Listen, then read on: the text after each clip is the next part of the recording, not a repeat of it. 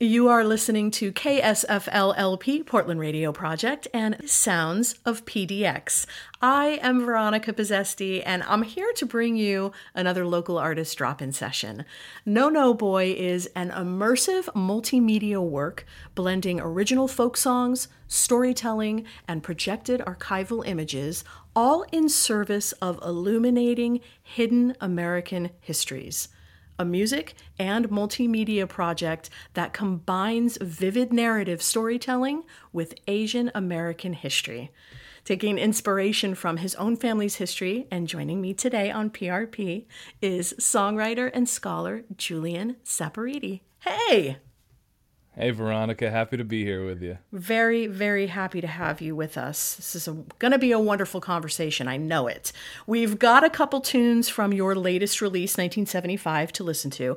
Before we do, can you give our PRP listeners a brief glimpse into No No Boy? This was not your first musical endeavor, but how did doctoral studies morph into this multimedia project? Yeah, I mean, so as you mentioned, I, I, I was a, I grew up in Nashville, Tennessee, so I was around music all the time. My dad was in the music industry, so it came very naturally. You know, like the way I don't know a, a, cobbler's kid might make shoes or something like sure. that. It wasn't out of the ordinary to just follow music as a pa- pathway through life.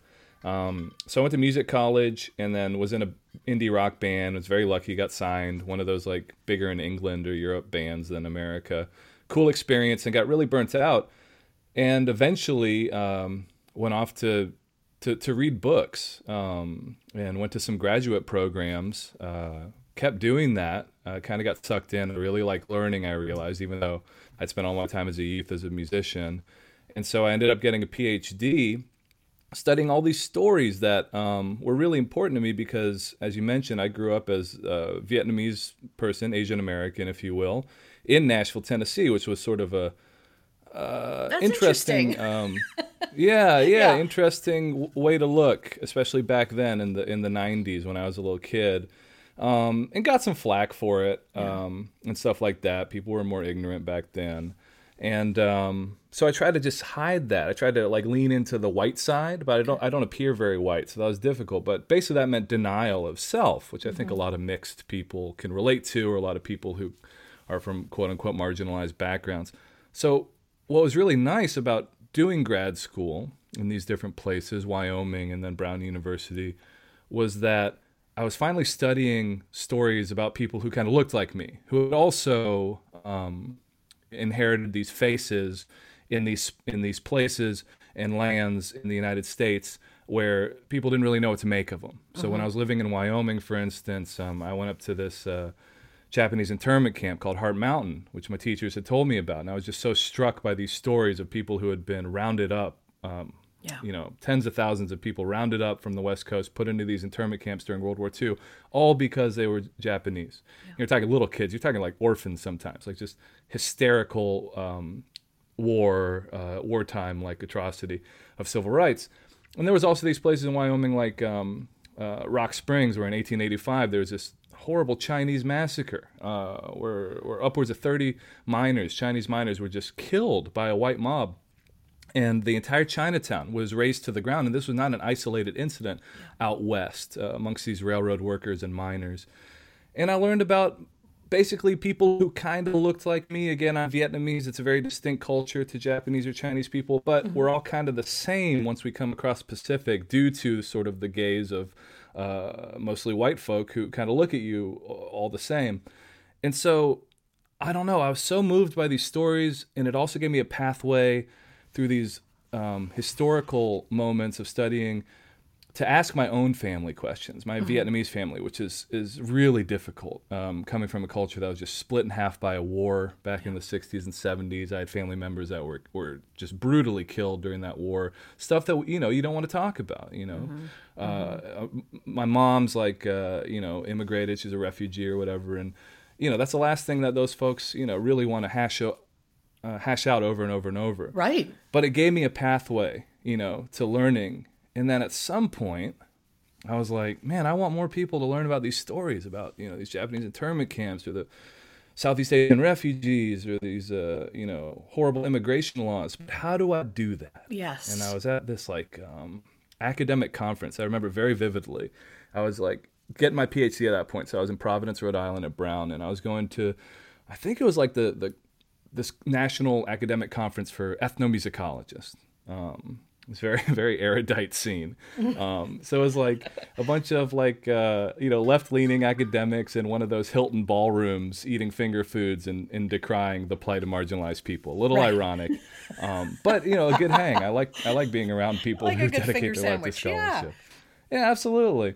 Um, but I was looking out at the the audience for my panel, and it was pretty good. It was like 30 people, which is like sold out for an academic. Sure. Um, and uh, I was thinking, man, when I was in a band, I used to play for 100 people a night easy, maybe sometimes like big giant festivals over in Europe. Yeah. And now I actually have something to say.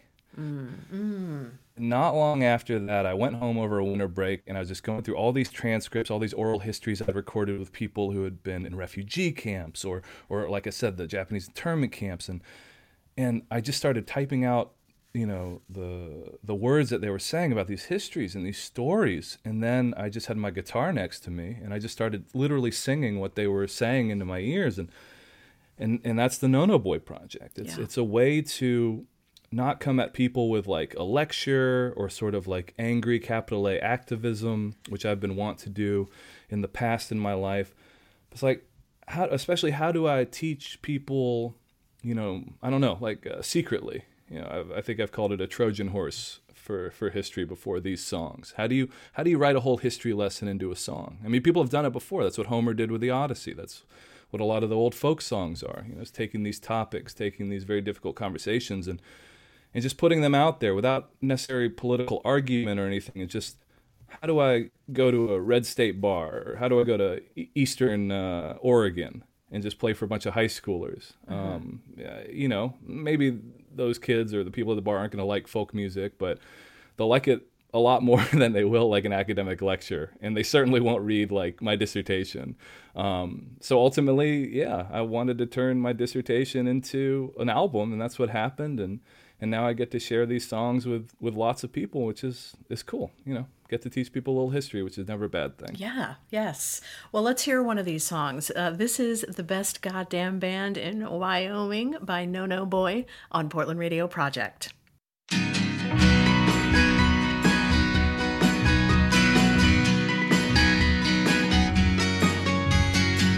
The flyer red musicians needed. So young Yoni grabbed the silver mouthpiece. Tracked down a kid who brought a trumpet to Pomona. They only have it on a free two-year lease. Joy Terra Nate Takashida Went to the tryout, she was only 16 With some girlfriends to cheer her on Their club was called the Rodells Mom said if you keep up with school Joy, you can sing Gawa, Oji Nisei He toured up the coast and even played Japan Before the war, they ripped up the Florida ballroom And don't sleep on the Shotokians Under starlight, they danced behind barbed wire. Under the mountain, it meant something to say. Stuck between two countries in a fire, the best goddamn band in Wyoming. Littleton's best show rep the Cardiacs gang, the clarinet kid, the Nisei Audi show. Stop by rehearsal in a tall paper barrel. Once he joined up, sister, it was on. They practice daily, gig on the weekend, stirring up those dusty mess halls. Teenage bodies unchained from their parents, and them old folks, they really lost it all. The only swing band left in Wyoming that got him out some nights until dawn. Warp on drives and pound Mormons dancing in love. Bunch of Japs playing jazz at the Thermopolis prom. Under machine guns, they dance behind barbed wire. At below zero, it meant something to sing. Angelino's mixing up with farm kids in the choir. The best goddamn band in Wyoming.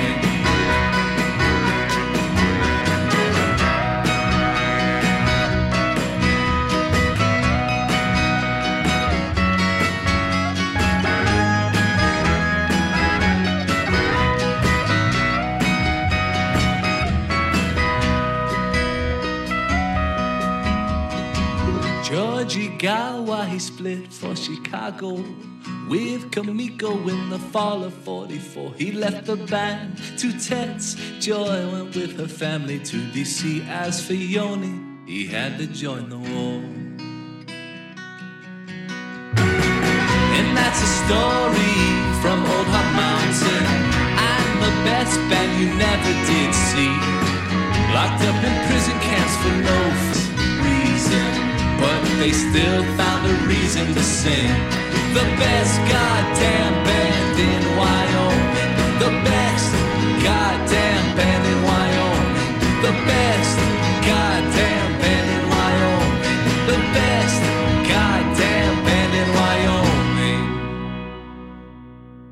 We're here on Sounds of PDX on PRP with local artist No No Boy, Julian Saporiti. You okay? So you touched on this earlier. You were giving us the background relative to No No Boy. I I, I want to talk about it. I, I want to talk about it a little bit more. 1975, your most recent release. Okay, 1975, the year Saigon fell. 1942, your 2018 release. Is that correct? Uh, it's all a blur, but I, it, around then, okay, yeah, for sure. So 1942, pivotal year during World War II. Let's let that hang there for a second. Both of these albums, this was magical, are accompanied by incredible liner notes, uh, annotated lyric books, whatever you want to call it, that really set an emotional stage for each piece of music. But and and you talked about this providing of some background some historical direction but at the same time you're you're almost literally telling people go educate yourself. Why is that so important to to your messaging? And why the simplicity of just naming these collections of songs those poignant and pivotal years. Yeah, I'm not sure the naming device is anything other than it's hard to come up with album titles, something any musician okay, can fair enough. refer to. Um, yeah, I mean, obviously those those numbers, those dates mean a lot to me as a historian. So yes. maybe it's a nod to just the historian who's writing these songs. But yeah, I I want to inspire people to take the method that I use, um, going through archives, going through primary sources, not just the news, not just what other people are telling them, but going back to the sources of these histories and reading them or listening to them or talking to elders for themselves. Mm-hmm. And it's not really that I care too much about these specific histories. I, I, do. I think it's interesting. I like talking to people who also study this stuff. And it, as an Asian American, again, it does provide some context, which I sorely lacked growing up in Tennessee for who I am, or at least what people who look like me uh, had to deal with back in the day. Mm-hmm. But when I play these concerts and I share these songs, it's much more about sharing the method of, of doing a little research, asking your grandma if she's yeah. still alive, yeah. what her life was like. Because it's not just people who have been through these like capital T traumas. Everyone's lived an interesting life. If you stuck around for 80 years, I mean, you got just some stories the amount of to change, tell. Yes, the amount of change that you've witnessed. Yes. I mean, my God, the amount of change that I've witnessed as a 37 year old in the last you know couple decades uh, to humanity, to technology, to you know borders being redrawn, uh, even in my lifetime, uh, in in sad and tragic ways. You know, everyone has a story to tell, and so it's more about getting people to think historically a little bit more than we are right now. Mm-hmm. Uh, and it's cool. It's cool if you learn if you never knew about um, you know the the boat people who left Vietnam after the war, or if you never learned about the Japanese internment camps. Uh, I really take great pride in, in people learning these important histories that have uh, shaped the last century and, and our country. Yes. But it's more about like thinking historically so we can do better now, yes. I guess. Um, yes. Yes. And, and that's that's really the goal. We're going to hear another tune from 1975, Imperial Twist, in just a sec.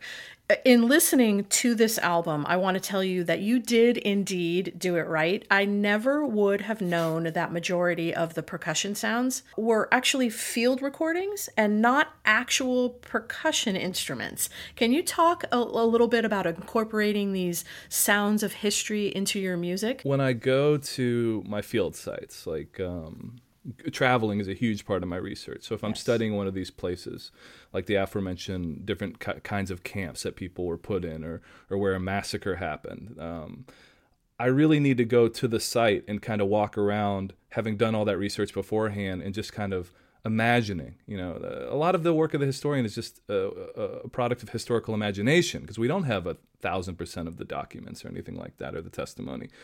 And so going to the land, what some smarter scholars and myself call land activation, that's really important. Like knowing the history as you're walking around um, is huge. And then as a musician and someone who's really interested in sound, not even just music, but sound itself, like waveforms, audio waveforms, I find it really interesting to take my field recorder with me and let's say there's an old barrack of a refugee camp um, or barbed wire from an old internment camp or, or even more um, kind of uh, contemporarily uh, going down to the Mexican border and going to some of these camps and, and ICE detention centers, I'll take my field recorder and sort of bang on whatever objects are around. Mm. Um, sometimes going to museums uh, and then banging more gently on some of their objects.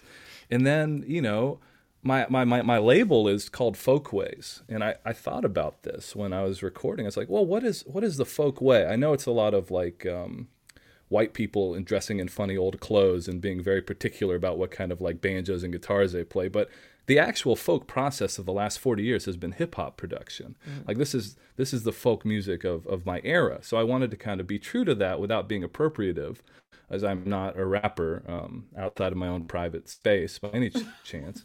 But I do love um, making beats. I love um, looping. I love all that kind of stuff. And I thought, wow, maybe I could use these field recordings but still put it in that kind of indie folk vernacular that I come from. And it, it, warms my heart, Veronica, to hear you say that you wouldn't have been able to tell that this no. is like sample based recording. Um, so all of that kind of is is the modus operandi for the percussion.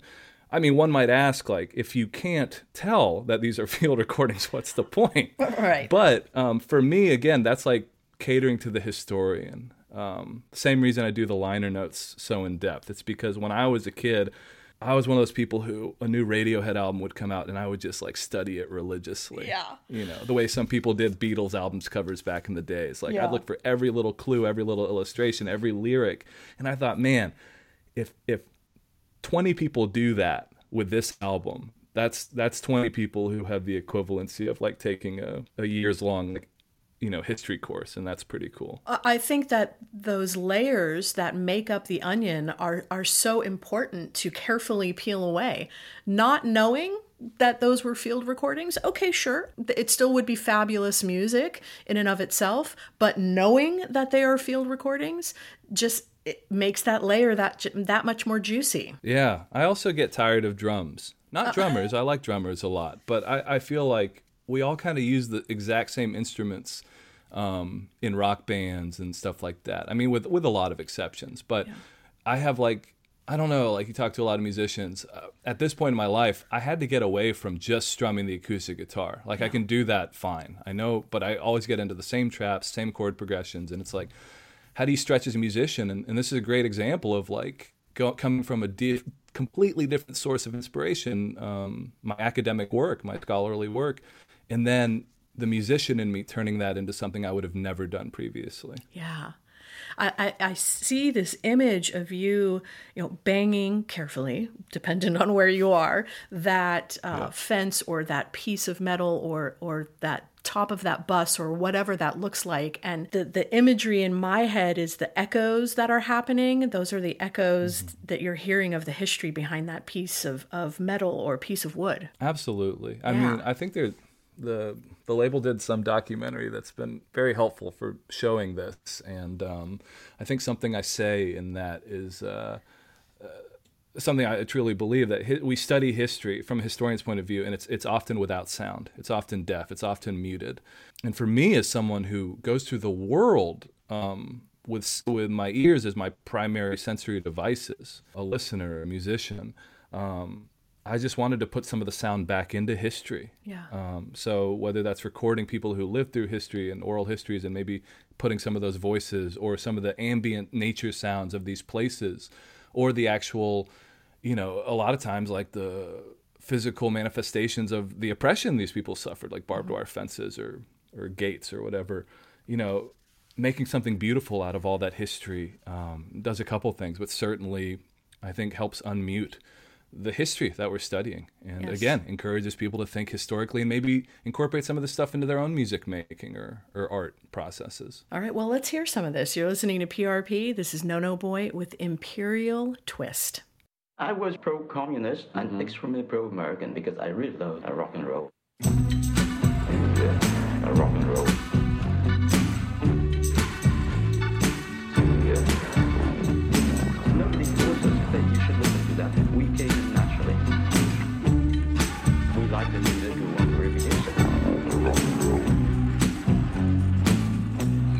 Give the world a twist? Just by doing the twist.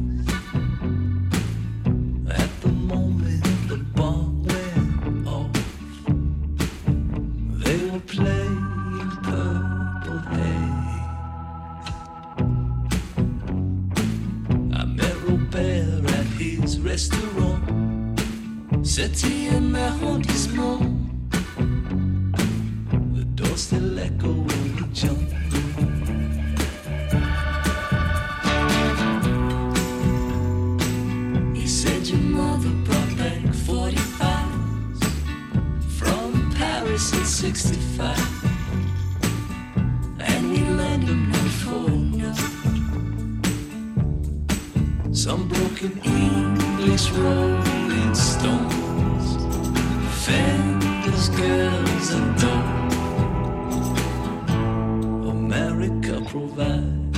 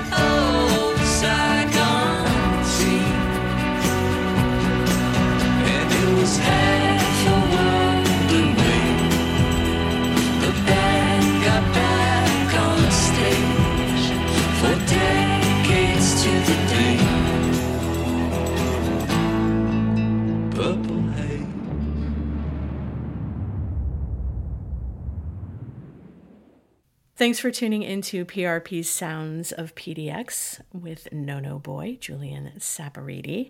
You got a show coming up November 9th, right? Show bar? yes show bar at Revol- is it revolution or revolutionary hall It's Revolution Hall. okay yeah show bar it's a nice little venue at Yeah. revolution hall playing with my label mate jake Blount just put out a great album uh, on smithsonian folkways and so we're going to kind of do a folkways double bill should be great hopefully it'll be packed and, and fun and um, um, covidless COVIDless. no we promises like that. no, We like no that. promises these days You've got another gig that you're doing before this, though, up in Seattle, right? Yeah, so the Okay. day before, Jake and I are doing a show at Tractor Tavern. So Okay. please tell anyone you know up in Seattle, or if you happen to be in Seattle, come out.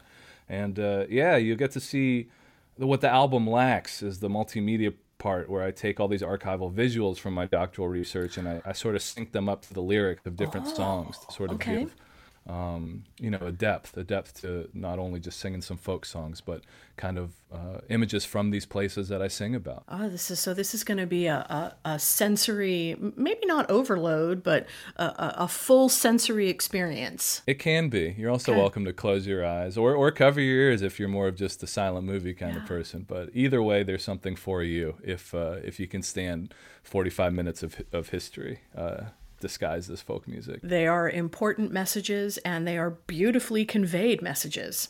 You should be very proud of the Thank work you. that you've done and, and the eyes that you are opening at the same time. Thanks, Veronica. I appreciate that. We will actually have a blog post up on our website, which is prp.fm, and I will put links to both of your shows so that folks can grab tickets. I'll also make sure to include um, your links so people can learn more about you and your music and your, um, dare I say, mission, because um, you're doing some wonderful, interesting, artistic work that's not only pleasing, but it, it there's an intellectual component that we all need a little. We all need to get a little smarter sometimes. Well, I just think ask, starting with asking your grandma questions if she's still around, that's the way to go, or your auntie or someone, you know. Yeah. Learn learn from the people who have made the mistakes before you. I think uh, we'd all be better off if we did that. Absolutely. Thank you so much, Julian, for being on Sounds of PDX with me. My absolute pleasure, Veronica. Nice talking to you. It's been wonderful speaking with you. And thanks to all of you out there in listening land for tuning in to Portland Radio Project this Friday night for Sounds of PDX. I will see you soon.